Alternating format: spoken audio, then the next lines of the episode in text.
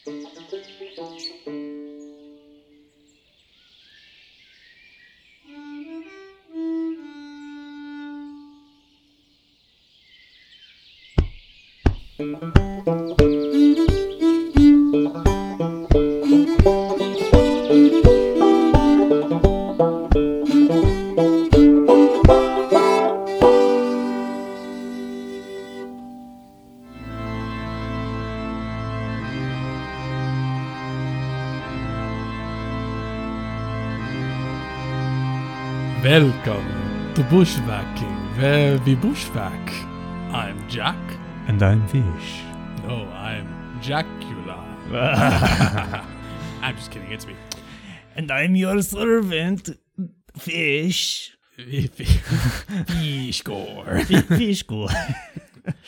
Actually, did you did you know that the in the movie uh Frankenstein, the assistant's name is actually Fritz? Fritz. Yeah. Why did they change it to Igor? They so Igor actually comes later in one of them. Anyway, I digress.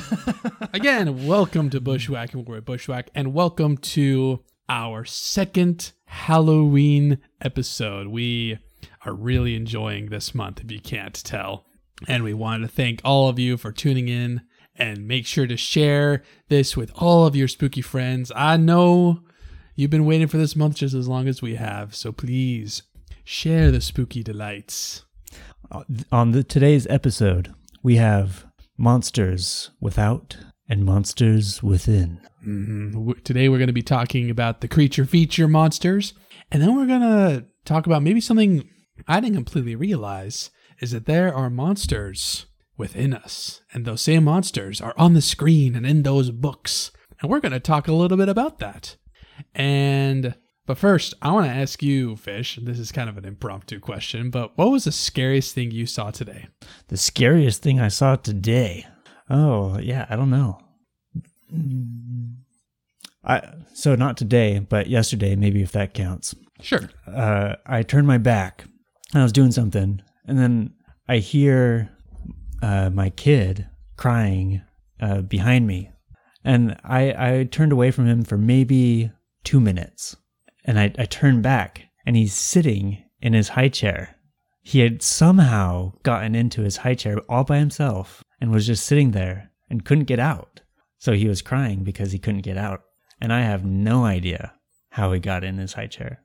That is some poltergeist stuff right there. That's creepy. Yeah, that was, I was amazed. Dang. Well, I already told you what the scariest thing I saw today was, but I'm going to tell the audience. So get this, fellow bushwhackers. I bought myself a Kit Kat at the gas station. As I'm eating a Kit Kat, I go at it two at a time, you know? So I'm kind of halfway beast and I'm halfway civilized. And on the second pair, one was this delicious wafery chocolate goodness. The other Kit Kat stick was just pure chocolate. It was the weirdest sensation ever. That is just obscene. It was just the weirdest thing. I even took a picture of it and I'm going to send it to the candy factory, the candy uh, business, and be like, hey, man, when I buy a Kit Kat, I want the kit and the cat, not just the kit. You got it? you gotta con- you gotta think that has to be a one in a million defect. oh, I should have bought a lottery ticket or maybe not because you, can never tell. Like when something like that happens, like, is this good luck? Is it bad luck? Is it good omen or is it bad omen? Well, either way, you spent it on the Kit Kat, so it, do- it doesn't matter what you do the rest of the day. Right. Speaking of omens, make sure to join us on this. Grab your favorite cold one and let's. Your your favorite potion. Uh, what you got there? Some witch's brew or something? and let's crack into the bushwhack. Mm. Today we got bottles, not cans. I wonder how well that translated into the audio. yeah, that's still good. All right, Oh, good stuff. I'm s- I'm excited for this episode. I'm excited too. So, like we said, we are talking about the creatures without and the creatures within. And so, for a pointer dog, my first question to you, Fish, if I can pull it up, what monster do you fear the most? See, this is hard. Um, define monster. Oh, I was just about to say, this is like pretty broad, you know? So anything besides like a murderer, I would say, unless the murderer was like literally deformed, you know? Which sounds bad, but I mean, he's already a murderer. So I, I mean, to, to, to be fair, I feel like if you're murdering people, you're deformed in ways that we just can't see. Right. And we'll get into that. But I'm talking like not necessarily confined to the classic Halloween monsters, but like, well, just give me your answer. And yeah, so I I think um, ghosts are probably the scariest thing to me, like a like an evil ghost. mm-hmm. Um, I, I, we just watched a movie where the main plot was about uh, spirits inhabiting people, and that just terrifies me that you could uh, something could take me over. Um, and and so I think ghosts is my answer. Okay. What about something physical?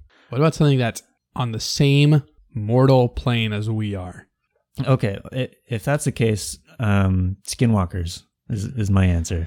Okay, now I can see why you were a little hesitant to, because that that for me is number one automatically. Yeah, and it's so frightening to me that I won't even talk about it, even all the way out here. You know, I was just talking to um, a good buddy of mine who was listening to Skinwalker podcasts, mm-hmm. and I, I I have a hard time bringing myself to uh, listen to that sort of stuff. But Oh, he, yeah. he was saying a lot of the sightings are actually in the Appalachians. Oh gosh. so like I I sort of feel the same way as you. Like I'm a little safer out here, away from Skinwalker Ranch in in Utah, Right. Now, but maybe not if they're in the Appalachians now. right. And I feel like with that, it's one thing to like hear the stories, you know? Because I've heard stories of Bigfoot, even like real life vampires. And I think one friend even said he saw a zombie once, you know? But here's the thing correct me if I'm wrong, but for me, that topic of skinwalkers is a little bit more scary to me because I remember hearing the stories from your dad. And as credible of a man as I esteem as your dad is, it's like, uh, uh I believe those. So that's a good that's that's a good monster to be scared of, for sure. Uh, So why is it scarier that, that it comes from my dad? Well, one because I believe your dad.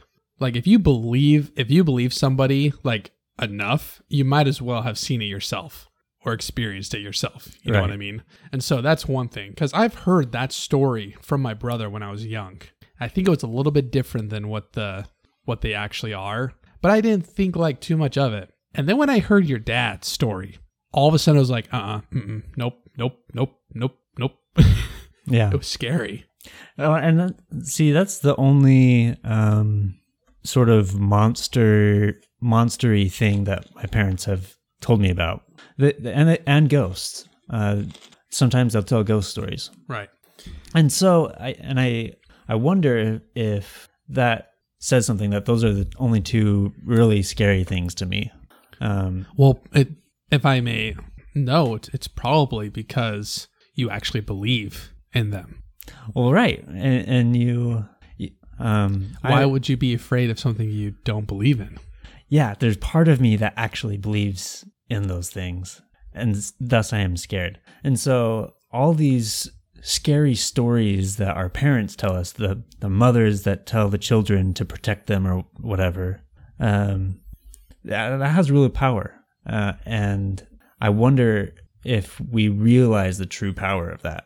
At like now that I'm a parent, The true power of telling stories, or of, of telling uh, maybe not lies but uh, falsified stories to try to teach children um, Do you think- through fear do you think you were taught falsified stories? i mean i uh, as i get older and older i get less and less uh, scared of skinwalkers honestly like I, I sort of think more and more that they're not real but um, I'm I'm just thinking about uh, all the other monsters that we hear about, uh, are, which are certifiably false. That's certifiably just made up. That parents tell their children to be good or to, um, you know, keep them out of the forest at nights or, you know, things like that. Hmm Um, it, I wonder if there's a better way to teach them other than through fear and monsters. You could always take the village route where you get somebody to dress up as. The, yeah. I totally do that. You want to make a pact with our kids to where when we want to scare our kids to make sure they don't do dumb stuff, we we buy a costume and we when we want to teach our kids respectively, the other one dresses up and scares the crap out of them. Uh, do you know the? Have you ever seen Arrested Development?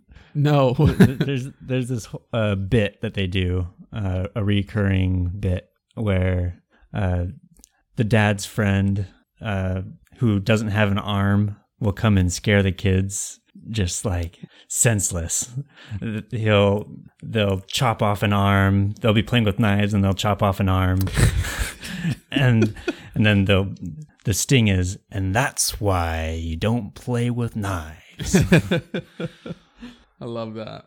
Uh, but um, just to go off of this, I I looked up the the etymology of monster, and I thought this was really interesting. Entomology. Yeah, the, the origin of the word monster. Okay. The it derives from um, the verb moneo, which means Monkey. uh, no to remind, to warn, to instruct, or foretell. That's deeper than I want it to be. I I know. So it's literally um, these monsters are constructs that we that we give to future generations, or maybe not even just our kids, but our peers and our uh, society, uh, to remind, to warn, to instruct, or foretell Wow. of some of some sort of lesson. you know, it's very interesting. And because going back to like Halloween monsters, I think the I think of the Universal monsters, and I I call them the Universal because that's the film company that made all the classic uh, monster films. Dracula, Frankenstein, the Wolf Man, the Invisible Man, you know. The thing I- from the Black Lagoon. It's I think it's called the thing the thing that walks among us. I think is what the actual title is. I don't know. Maybe maybe that's just another one. That, that's the one I saw. But I've been watching them this whole week. They're delightful. They're like these hour and 10 minute long films that like end abruptly, but they're awesome. Um but it's interesting because a lot of these stories, especially Dracula and Frankenstein, come from liter literature.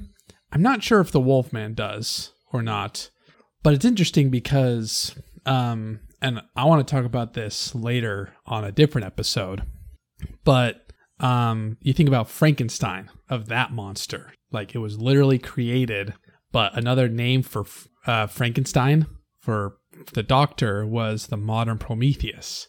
And it's interesting because the story of Prometheus stealing fire from the gods is like kind of like uh I don't know what the actual like to us it seems like oh that was a good thing because now we have fire. But I think the history and like the view of Prometheus is kind of like mixed of like yeah, but, you know. Yeah. And with Frankenstein, with him creating the monster, it's like, okay, like you were doing something you thought was honorable, trying to eliminate death. But in the process, you created a literal monster. Well, yeah. So correct me if I'm wrong. The the story of Prometheus, he got fire, which you know gave humans this this great tool to cook and to uh, sterilize and whatever. But it also gave us the ability to fight with fire, and and that was sort of the um, If the, I'm the backlash. if I'm being completely honest, the only thing I know about Prometheus is that he stole fire and that an alien was named after him and taught a caveman in Nickelodeon's Kablam. That's about all I remember about Prometheus. Well, uh, to extend that, I suppose to Frankenstein, I, I think Mary Shelley. She, I mean, she wrote it at the cusp of this uh, revolution of scientific inquiry, right? And uh, maybe as a warning or uh, foretelling the consequences of, of playing with forces that we have no right uh, playing with. Now I'll explain a little bit more about what her thoughts are on that on that event where she wrote Frankenstein because it's actually it's almost eerie when I think about us, me and you. Well, tell me. Okay, so I'll retell it again because it applies to our Spooky King competition specifically. But Mary Shelley was with Lord Byron and Mr. Shelley. I can't remember the other guy's name, but they were at a weekend party, like pretty much just them, and they wrote stories. And hers just happened to be published because it was so good. But I just thought that was so interesting. But it also kind of is sad because she talks about, like, in the preface of the book, of how she, like, created this story and wanted people to feel scared. But then as time went on and then as she, like, experienced life, because she wrote it when it was, she was still pretty young, um, when she actually got to experience, like, what it was to have people leave in your life, it kind of took on a more somber memory because she used to look back on that time as like, oh man, that was so much fun. And then it was just like, wow. Not like she regrets it, but like in the opposite, like she just really missed it. At least that's what I got from the preface. But yeah, so she kind of wrote Frankenstein more as a like, you know, let's have some fun, you know? She was bushwhacking. She seriously was. like, we could trace back the idea of being creative like that with your friends all the way back to Mary Shelley. But here's here's another thing though, is like going back to that, um, because we're talking about the monsters without and the monsters within. I feel like f- the Frankenstein's monster is like that's like on the edge, you know, because one Frankenstein didn't really have a choice, or the monster didn't really have a choice. Now we could get into like does a zombie or does a vampire really have that choice either, or Right. the Wolfman? But um, I don't know. Well, and the yeah, the so Frankenstein's monster uh, was really this sad figure that didn't really have a choice, and then the the true monsters are Frankenstein himself and the mob. Right. The other thing I have to make sure that I remember is that the book is so different from the movie. Yeah. Far different from the movie. It actually surprised me. Like when I first started reading the book, I was like, why are we at the North Pole? Yeah. And then I'm actually almost done with the full thing, but it's actually very, very interesting. So We'll we'll have to do a, a whole bushwhack on Frankenstein. We could. We absolutely could. Um, it doesn't even have to necessarily be Halloween, just because of the the the conception of Frankenstein, like is like bushwhacking. Honestly, this this whole bushwhack, I was as I was preparing for it. You know, we could do an episode on Frankenstein. We could do an episode on Dracula. We could do an episode on zombies, just zombies. right. And so, um, so with these monsters, uh, another one of my pointer dogs is what monster would you dread the most becoming? Yeah. So the this is um Because like it got monsters like Slenderman is a monster in in itself, right? but I, I would never become Slenderman. Exactly. And you, unless you were dug up by Dr. Frankenstein, you wouldn't become the next Frankenstein, which is kind of why it's like you would be the chosen one. Whereas a vampire or a zombie Or a werewolf. or a werewolf, it's kind of viewed as like a mass like contagion almost, you know? So, and you can explain which one do you dread becoming the most and also what strain, you know? Is there like a particular fiction line that you would hate to become? Because there are differences in like a vampire from Dracula and a vampire from I Am Legend, right. the book. Yes. Good. Um. Yeah. It. Uh, I would say sort of a classic werewolf would be my scariest one. Really? Why? Why would you hate becoming a werewolf? because I'm I'm looking at basically the three the three options, right? You have vampire, werewolf, zombie. I can't think of any other monsters that I become the monster hmm if um and ghosts might be there Ghosts too could- like yeah. I'm possessed by a ghost or whatever. Um but just sticking with those first 3. Um vampires, if I'm a vampire the what I'm imagining is I I sort of want to be it's a I want blood and I'm happy to be evil, you know. And I'm dead. I'm undead, you know. Right. And zombies, I don't I don't know if there's any of me left to I, I'm just a machine. I'm an animal at that point. Um, You're almost less than an animal because you're like depending on which zombie you you which zombie strain you believe in, whether it's like the possession or the virus zombie, you're like reactive even more than uh animal because an animal has habits. The zombie doesn't have a habit, you know. Right. I, I could uh, set up a train with some meat and have it go in a circle, and the zombies would just go in a circle forever and ever and ever and ever. Right.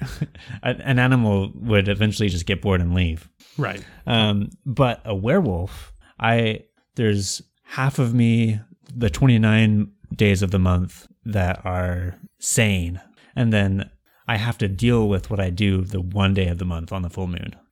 Now, it's interesting because in the movie Werewolf, uh yeah, the werewolf, right? Or were wereman, werewolf. I can't. Why wolf?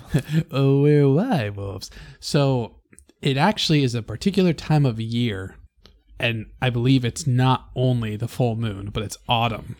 And that a werewolf, you become a werewolf by being bitten by a different werewolf, right? And they can only be killed by silver, but silver anything, not just a silver bullet, but it could be like a silver club. Like if you had a club or something made of silver and you beat a werewolf, it would kill it, you know? Um, so I I feel like that one would be the worst because you would have to live with that. Right. I feel like as a vampire, and like I'm thinking of like the classic Dracula vampire, where once you're turned, you're part of his realm. You are not only undead, you are unholy, which to me says you're beyond redemption. You can't drink pig's blood as a as a substitute. You need human blood because that's the whole point.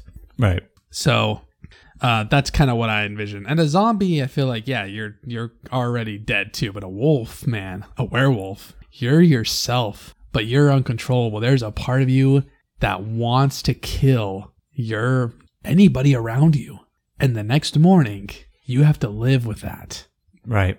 And uh, maybe this is getting ahead of ourselves, but I, I feel like in modern movies and literature, uh, there's been a shift of these monsters having more control. Uh, you can keep your humanity. Um, there seems to be that because I think a lot of that people don't like stories anymore where the villain is unredeemable, which I can see that kind of, you know, because a lot of villains are now being portrayed as like the true heroes, which isn't necessarily bad. Like think of Maleficent, you know. There's Yeah. there's a I don't know if she's technically a monster, but she's a villain, you know. yeah. That's that's a good bushwhack. Talk about villains And But- anti-heroes. and anti-heroes but she she really in maleficent is just misunderstood but i feel like with these classic kind of monsters like there's no complete misunderstanding you know? Yeah. um oh here's another. Mummy. What about a mummy? Do you become a mummy if the mummy catches you? now in the uh, boris karloff classic Imhotep he's cursed. So he kind of put it upon himself because the curse was not like you stumbled upon a witch and she just happened to be pissed off at you that day you know? Like Imhotep committed an unholy crime and that's why he was cursed and he was cursed to die forever like he was cursed to die in mortality and in eternity which is kind of spooky you know but the reason why he came back to life was because the archaeologists found the scroll that he used to raise somebody from the dead, which was the crime. And they buried that with him because they didn't want that crime to happen ever again. But the curse on opening that was that they would die and it brought him back to life because he was like that, he was tied to that curse. Yeah. And so, um, I feel like in that sense, and I feel like that's where like the mummy came, because mummy is like also like a, it's a, That's a classic. it's a classic monster, you know. Yeah, I I'm really excited. Uh, there's a book that I love uh, called The Graveyard Book, um, and it's turning into Disney Plus is doing an adaptation of it soon. Oh, uh, So, really? I, so I'm I'm ecstatic. Um, but it's this little boy in a graveyard that is that lives in a graveyard, and he- his caretaker is a vampire. And then he makes all these friends of the classic monsters. He has a mummy friend, he has a, a witch friend, he has a werewolf friend. Um, and they, they all go, they have this adventure together, and all these monsters are protecting this child, hmm which is uh, an interesting inversion, of, of is cool. course. But um, yeah, Mummy for sure is a um, a classic. And now, as we're just listing them off, I actually thought of some more, like the Loch Ness monster. Uh, my wife is afraid of the Meg, but she also is in love with it. The megalodon. Yeah, She thinks secretly that it's still alive somewhere in the deeps of the o- depths of the ocean. Which honestly, it's so big that I wouldn't be surprised if something that big was down there that we just un- did not discover. Um, let's see here. Would you consider a witch a monster? uh, sure. I don't see why not. You know. Um, I'm I'm thinking like if you go back to the 50s, what are you going to find little kids dressed up as on Halloween? right. Well, here's some other things that I thought. Have you ever heard of a Jersey Devil? A jersey yeah. those things are freaky. Like just the, hearing the stories of those are like, ugh. like it's like a man like with a deer head, but it's all like skeleton like. It's like it's like an unfun version of a jackalope. Yeah. Um, That's almost more cryptid territory though, isn't it? I think so. Like in the same boat as Mothman or Bigfoot. Mothman, that's a that's a that's actually a local one. Yeah, that's around here. Yeah, more up north in West Virginia area, but yeah, Mothman is one. Did Utah have a monster? Just Bigfoot. Just Bigfoot. And then the I mean we covered this in the cryptid episode. Um but the uh, Bear Lake monster. Yeah, the Bear Lake monster. I feel like yeah, I feel like Bigfoot. Any small lake, there's always a monster. I feel like Bigfoot is like I don't know if you can call him like a monster monster because like it's like what did he do? Like I have yet to hear a story. I'm sure that there are, but I've yet to hear a detailed story of like Bigfoot killing somebody. But I know there are. I swear there's like even a show made about like the murders of Sasquatch. But like one of those things where it's like I just always thought it was like just sightings, and the reason why people are scared is because they don't know what to do and or what that means. right. You know, what- do you know what it would mean if you see a man with hair in the woods? That's what I. That's what I feel like it's. Ah, it's a giant man with hair everywhere. I was about to say, don't don't you want to live in the woods, Jack? I do. That's why. I, it's like, what's the what's the what's the harm? That's why I don't think he's a monster. You're a man with hair. Hey, I'm proud of it. So, are are you in the same boat as me with werewolf being the scariest one to turn into? Yeah, I thought. Yeah, I thought you were saying. No, which one were you saying? Oh, I thought you were saying that werewolf was like the one you would want to the most because No, I don't. I mean, the the other you- two, I don't have to deal with uh, my crimes. right then yes, then yes, I do. I do agree that the werewolf would be the worst. Yeah. So with all of these, like, do you do you think there is something like more deep and profound about these monster stories than just a good thrill? Is there a Dracula or a zombie or a werewolf inside each and every one of us? I mean, Because like you, you talked about if the entomology is that the right word? Entomology? yeah. I feel like that has to do with bugs. Isn't it? Ent- isn't entomology about bugs?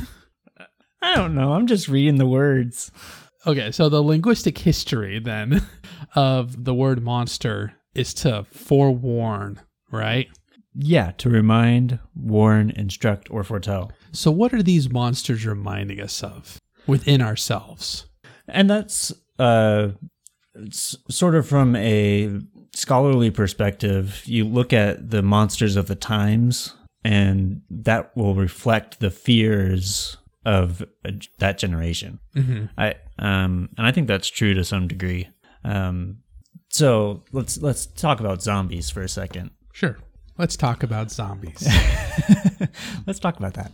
The uh, there there was this period from like 2008 to 2015, where every other movie was a zombie movie and every other book was a zombie book. It's so sad that I miss those times. Those were good times. They were and good everyone times. was everyone was obsessed with zombies and Chuck Norris and bacon.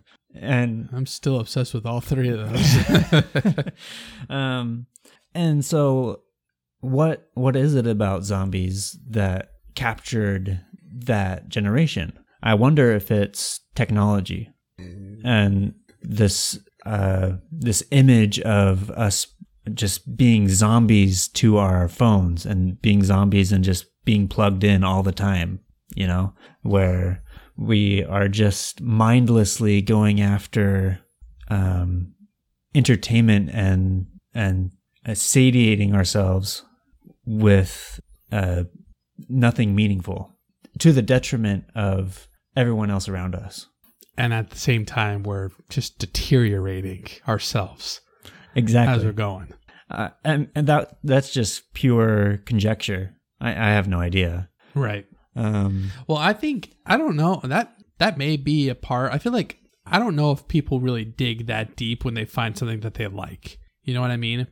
Like, um, I'm not sure what our generation would say. I'm not quite sure why I was drawn to a zombie, but I can tell you that I wouldn't respond because it's a metaphor or it's a parallel to how we're living life right now. I love the zombie because I hate who I am. you know, I hate what I'm becoming. yeah. But I do see that parallel and I do think it's true and I do think it is something to focus on and to really contemplate because that's a true thing. Well, and another example is Dracula. Uh, really early appearances of Dracula, he's always uh, like an aristocrat. You know, he and vampires in general, they're always these you know powerful members of society that are preying upon the weak and lowly of society. Um, and we we don't see that a lot today um, because uh, our society isn't so divided like that to the same degree. You know, you want to know something interesting? Yeah. So, a vampire, this is a misconception. A vampire, if you're bitten by a vampire, you don't turn into a vampire. You die. Do you know how you're turned into a vampire? You share the blood. the vampire has to share their blood with you and you have to drink their blood. I didn't realize this until watching Midnight Mass and Dracula and reading a little bit of the book. I still have yet to finish that one too. But I thought that was so interesting. And you know what that reminds me of of t- in today's society like who the real vampires are? What?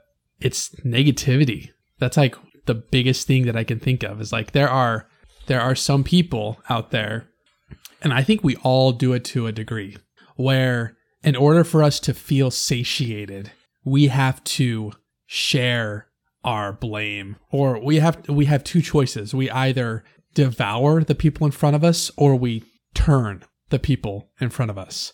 It's you against me and you're either with me or you're against me is exactly how a vampire works. They, you know, 100% of the time like if you think of Count Dracula, you know, the fictional one, not actual Vlad the Impaler, because that's a different story. that guy had issues, man. Ugh. But like a vampire, its blood is almost like the blood of their victims, like making them feel pain and and making them like just dried up, you know? And I can see that as like negativity or just like hate, even, you know? Yeah. But if you can't, if you can't get them like that, but if you want followers, you're going to give them a bit of your hate. You're going to give them a bit of your negativity and you're going to help people turn so that they're on your side. Well, and and with that, the other person has to buy in a little bit. Right. They have to drink a little bit. Right. And sometimes what happens is that a vampire will do that simultaneously, which is interesting because in the realm of like a vampire in fiction, it's actually quite a horrible fate to get your blood sucked and then at the same time you sucking blood, you know? Because that's exactly what happens if you're turned into a vampire and then you can feel yourself literally change into something unholy. Because the thing is with a vampire, they have to have blood or else excuse me, they have to have blood or else they die, you know? Now, in a fictional sense, you have no choice over that. If you're turned, you know, like you can accept Dracula's invitation to come to his castle, you know, and then by your unheeding of all the warnings, you know, you turn into a vampire. Today, people are redeemable, you know. That's the difference between like the monster within us and the monsters on paper.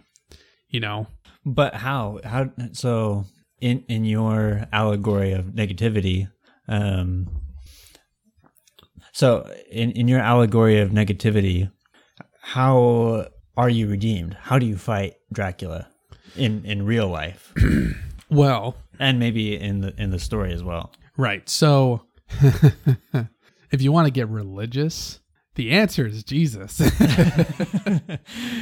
out the cross and The holy you know, water. Jesus and garlic bread. that is the answer to everything. That's all you need in life. So here's the thing. A lot of I know a lot of Dracula stories relate the idea of the cross to light. Now, I am a Christian, so I believe that light comes from Christ. However, I do also know that light comes from a lot of different things. And so the the analogy of light can mean truth. And however you recognize that truth, take that as your higher power. It doesn't have to be Christ if you want to stay with this. But we can all agree that there's a difference between having a different opinion. There's a difference between degrading somebody's character, you know? And these people, I believe, are few and far between. But you were just mentioning to me, like, we both know somebody who is a Dracula. You know? they are a vampire because they I think maybe we all know somebody. Right. And it's but here's the thing though, is that it is so fun to hate these monsters almost to the point of loving them. Like you love to hate them. But in real life, if you view somebody as a monster, you in your mind are viewing them as irredeemable because that's part of I feel like maybe not the uh maybe that isn't included in the history of the language of what a monster is. What I'm trying to say the entomology. I don't think that's the right word. the linguistic history of monster may not include the definition of irredeemable, you know, or that perspective. But I feel like that's how it is in our minds because the only thing to do with these monsters is destroy them. You know, a round to the head of a zombie, a stake to the heart in the coffin that they're buried to a vampire, and a silver bullet or sword or knife to a werewolf. You know, there's a way to kill them because that's the only thing to do. But the problem is that we have to be careful not to view people as monsters, even if they're acting monstrous. Uh, If you do, it, you are drinking the blood. You are becoming the vampire as well. I think that's a good point. I think that's a good way of looking at it. And so I'm I'm right with you. Um, it, another thing of light uh, besides truth is love, and I, I'm thinking of one of the the greatest uh, uh, film achievements of our time, and that is Warm Bodies. yes. Um, uh, this is, if you haven't seen Warm Bodies, this is Romeo and Juliet, except Romeo's a vampire or a, a zombie, and uh, Juliet's a human. But the the thing that saves the day is love, hmm and that's how they overcome their monster, uh, their their monstrous ways. That's how they become not a zombie anymore. Both the humans and the zombies Yeah. in that film. Yeah. yeah is love um and and so and that's how you fight negativity too that's how you fight the vampires is love and i, I don't know uh how we can translate this to werewolves but i'm sure it's love Well, let's see here. In the old classic, The Werewolf. Um, so here's something. Now, you could equate a werewolf to if you're only a werewolf one part of the month or one part of the year. Like that could be a lot of different things, you know, like Christmas with all its stresses of money, or some people it's their birthday, they turn into a werewolf, or their wedding day. well uh, really quick have, have you seen gremlins No, not yet. So, I mean, that's the whole plot of Gremlins is it's Christmas time, um, and these monsters come out. Um, then there's this whole really ridiculous, silly sequence of these monsters going out and being just terrible consumers. They're they're going and you know drinking and uh, smoking huge cigars and uh, just tearing up the town. And it's an allegory for consumerism around Christmas time, how we all become these gremlins. Interesting. But c- continue. So, one thing that um, he does, though, I can't remember the name of the guy, the werewolf. He's at Talbot Castle, and he that's how he went there. And while he's there, a bunch of gypsies are in town, and uh, one of the gypsies was like the werewolf, and then he gets bit, and this guy is dead. But when you die as a werewolf, you go back to your human form. So people automatically consider it a murder. So it kind of muddies the whole narrative because you don't die a werewolf and people are like, oh, dang, like this is a werewolf. Technically, you could argue that the werewolf is almost immortal because nobody knows that it's ever dead. You know, it's always alive because even if one dies, you find it as a human. So I, I digress. He's bitten and then he starts to turn and he starts to realize things are not right. And he wakes up one morning and like people are dead and he's like well what happened? And then he doesn't remember. That's the other thing is that the horror is that he doesn't remember being the werewolf but he knows that he is you know? And so he finds out and then he goes to his um, dad and he has the cane because he killed the werewolf with the silver cane. And he gives it to his dad. He says dad please take this and his dad's like, "Why? Why would I take it?" And he's like, "No, just please, dad, just please take it." And he just like insists without explaining. So he takes it, and then he gets back into his werewolf form and he attacks his uh his prospective lover and also his dad. But his dad has the cane with him and kills the werewolf. And then to his horror turns out to be his son. So it's kind of a sick way of love because like your love killed me like the love i gave you is also what kills me you know but he like get, he like tried to protect his dad even though he knew like the way i'm protecting my dad is also my demise you know what i mean Yeah. Well, okay, so it the what's the real life werewolf of today? like i said i don't i don't know because that's that's a tricky one because I think maybe it's there's um, probably not a perfect analogy to what of a- course. right but Um, I think maybe it's uh, lust, um, and y- you're not yourself when you have this these passions, you know, and this uh, terrible desires to like attack your lover or whatever. mhm. Um, and and in that case, love is the answer too. You know, uh, to overcome these uh, temptations and and passions to hurt other people. Yeah. Yeah, I don't know the the history of lycanthro- lycan- lycanthropy. Lycanthropy? Was that the word? A lycanthrope. A lycanthrope. Ten points to Gryffindor. I'm not a werewolf. I'm a lycanthrope. so, but there's I feel like there are monsters inside us or like we can be monstrous and whether, you know, it's becoming a drone like a zombie or whether it's, you know, trying to get people on our like on our side even though we know what we're doing is wrong or some things we don't. Maybe that's another thing is that monsters don't maybe they don't know what they're doing is evil. Dracula does. Dracula He knows. he know he knows. but I think it that's I like that conversation. It's always tough though to have a conversation like this and then go back to like, okay, okay, okay. But like what if you saw him? yeah. Like what if it was real?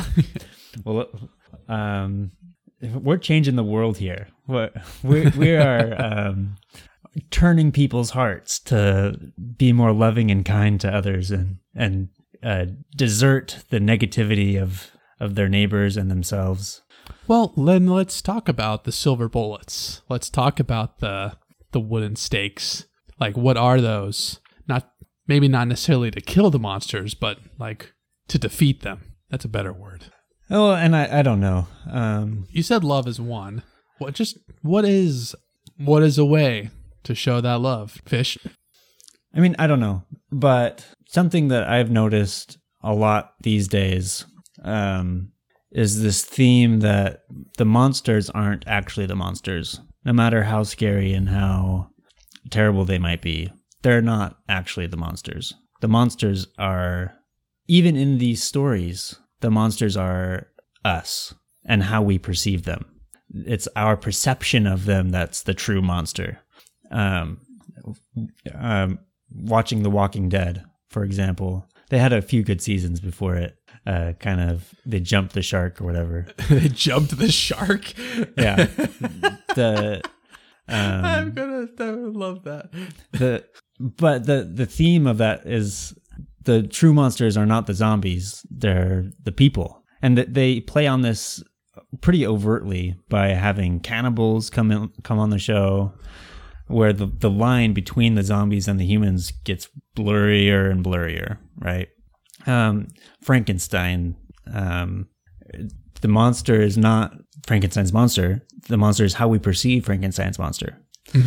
Uh, so this, you ask what the stake is or what the silver bullet is, um, and maybe the true stake and silver bullet is uh, realizing that they aren't the monster in the first place. That you don't need a stake. That you don't need a silver bullet to kill the monster because they're not the monster. Right. I like that. I feel like not to get like too um outside the topic, but the thing that makes me sad about today's culture is that there's no level of forgiveness.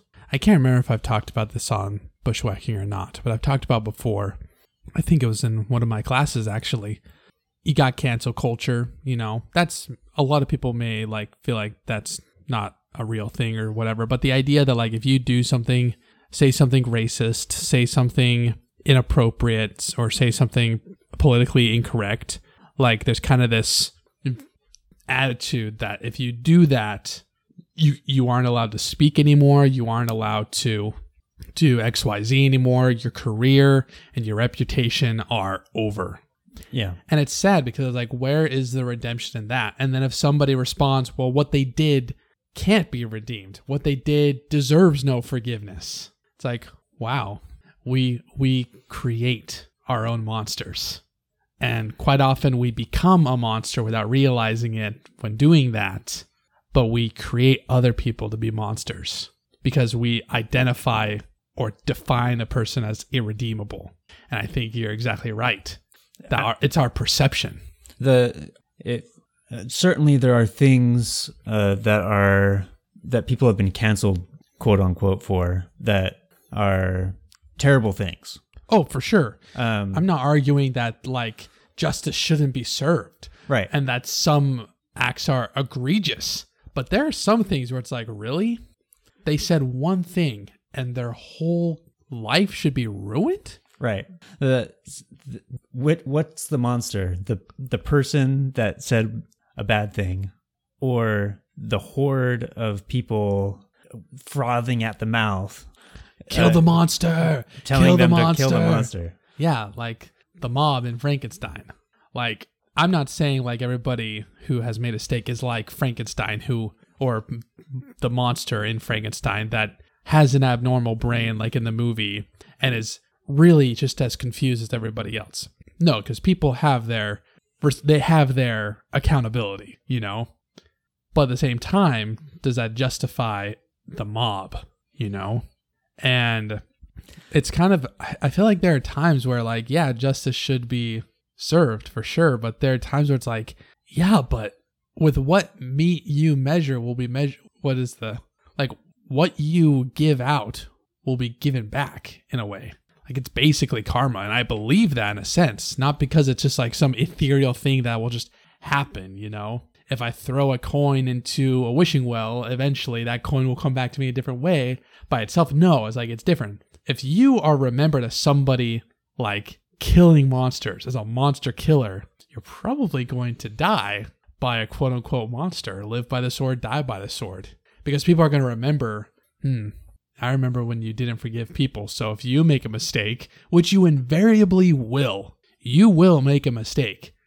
How are people going to react if you treated people with an unforgiving attitude? right And I feel like we got to be, I think you're exactly right that there are stakes, there are silver bullets, and there is fire. And the but the idea is not to use them. Now, should Dracula come to your door, get the stake. Yeah.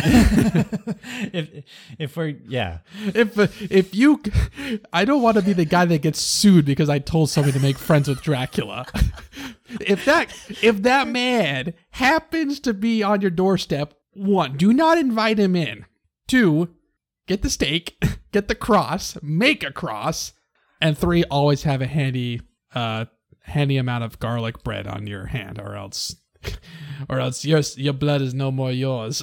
And who doesn't want garlic bread in their lives? People who can't have bread. I don't know if there's a glue. I don't know if there's a garlic intolerance besides vampires, but maybe those who can't have bread. But more for me. What, what what's up with garlic? I, I want to do a, an episode about garlic. Just garlic. What Today we're bushwhacking garlic. Why is garlic a thing that vampires don't like? That doesn't make any sense to me. That's a good question. Just, I'm, like I get the cross, unholy, holy water, unholy. That makes sense. Garlic is that? I don't, I don't know. Sunlight makes a little bit more sense. Sunlight makes sense. hmm I don't get the garlic. Yeah. Well, my my drink's about up. So is Um, mine. What what's your takeaway, Jack? Well, this one, I love Halloween, right? But some of my favorite scary stories are also extremely meaningful. My the one that comes to mind is The Haunting of Hill House, where it is like extremely scary and frightening, but it has very emotional reasons. There are reasons that ghosts haunt, and there are reasons that monsters do what they do. And I think the main takeaway I got is that a monster really is in our heads. Like we perceive these things as monsters, and when we call people monsters and when we view them as monsters, we're basically saying they're irredeemable. We have to be very careful because if we're viewing somebody as irredeemable, we're not viewing them as something to like be treated humanely, but to be defeated, even killed in one way or another. And I think we got to be careful about that. How about you? What's your takeaway? Yeah, you know, I I really do like the I so I don't think there are any monsters. There's no true monsters. Only our perceptions. So th- that's the, what we truly need to kill is our false perceptions of the things around us. It doesn't have to be even people, even though that is um, what we've been talking about. It could be anything in our world that we perceive as a monster. It it may be a false perception, and we need to kill that instead of what we perceive to be a monster. But that's pretty good. Yeah, that was pretty good. So, what's our next episode? What should our bushwhackers prepare for? Yeah. This next episode. Aren't we talking about fear, anxiety, and uh, Yeah. So what what is it about fear that is connected to all our other emotions? mhm. and why? We're also are we talking about like why it's celebrated specifically for Halloween? Like why are we like Yeah. Um, fear is a negative thing. You know, it, it, we should be running away from it. Why are we this time of year going towards it? mhm. And why does it elicit love? What, uh, why does it elicit sexiness for some reason? um, a joy. Some scary movies make me really happy, yeah, and and oh, comedy is a, a, a huge one. Horror and comedy are are so closely intertwined. Um, many horror movies are actually horror comedy movies, and h- how you can have both things is really fascinating. And that's what we're talking about next week. awesome. Well, thank you so much, fellow bushwhackers, on joining us on our Halloween spooktacular uh, episodes. What's your favorite monster? What's your favorite creature feature? Tell us. Let us know and be sure to share and rate us on whatever platform you're listening to. It really helps us spread the word. And thank you so much. I'm Jack, I'm Fish. and you all have a wonderful evening.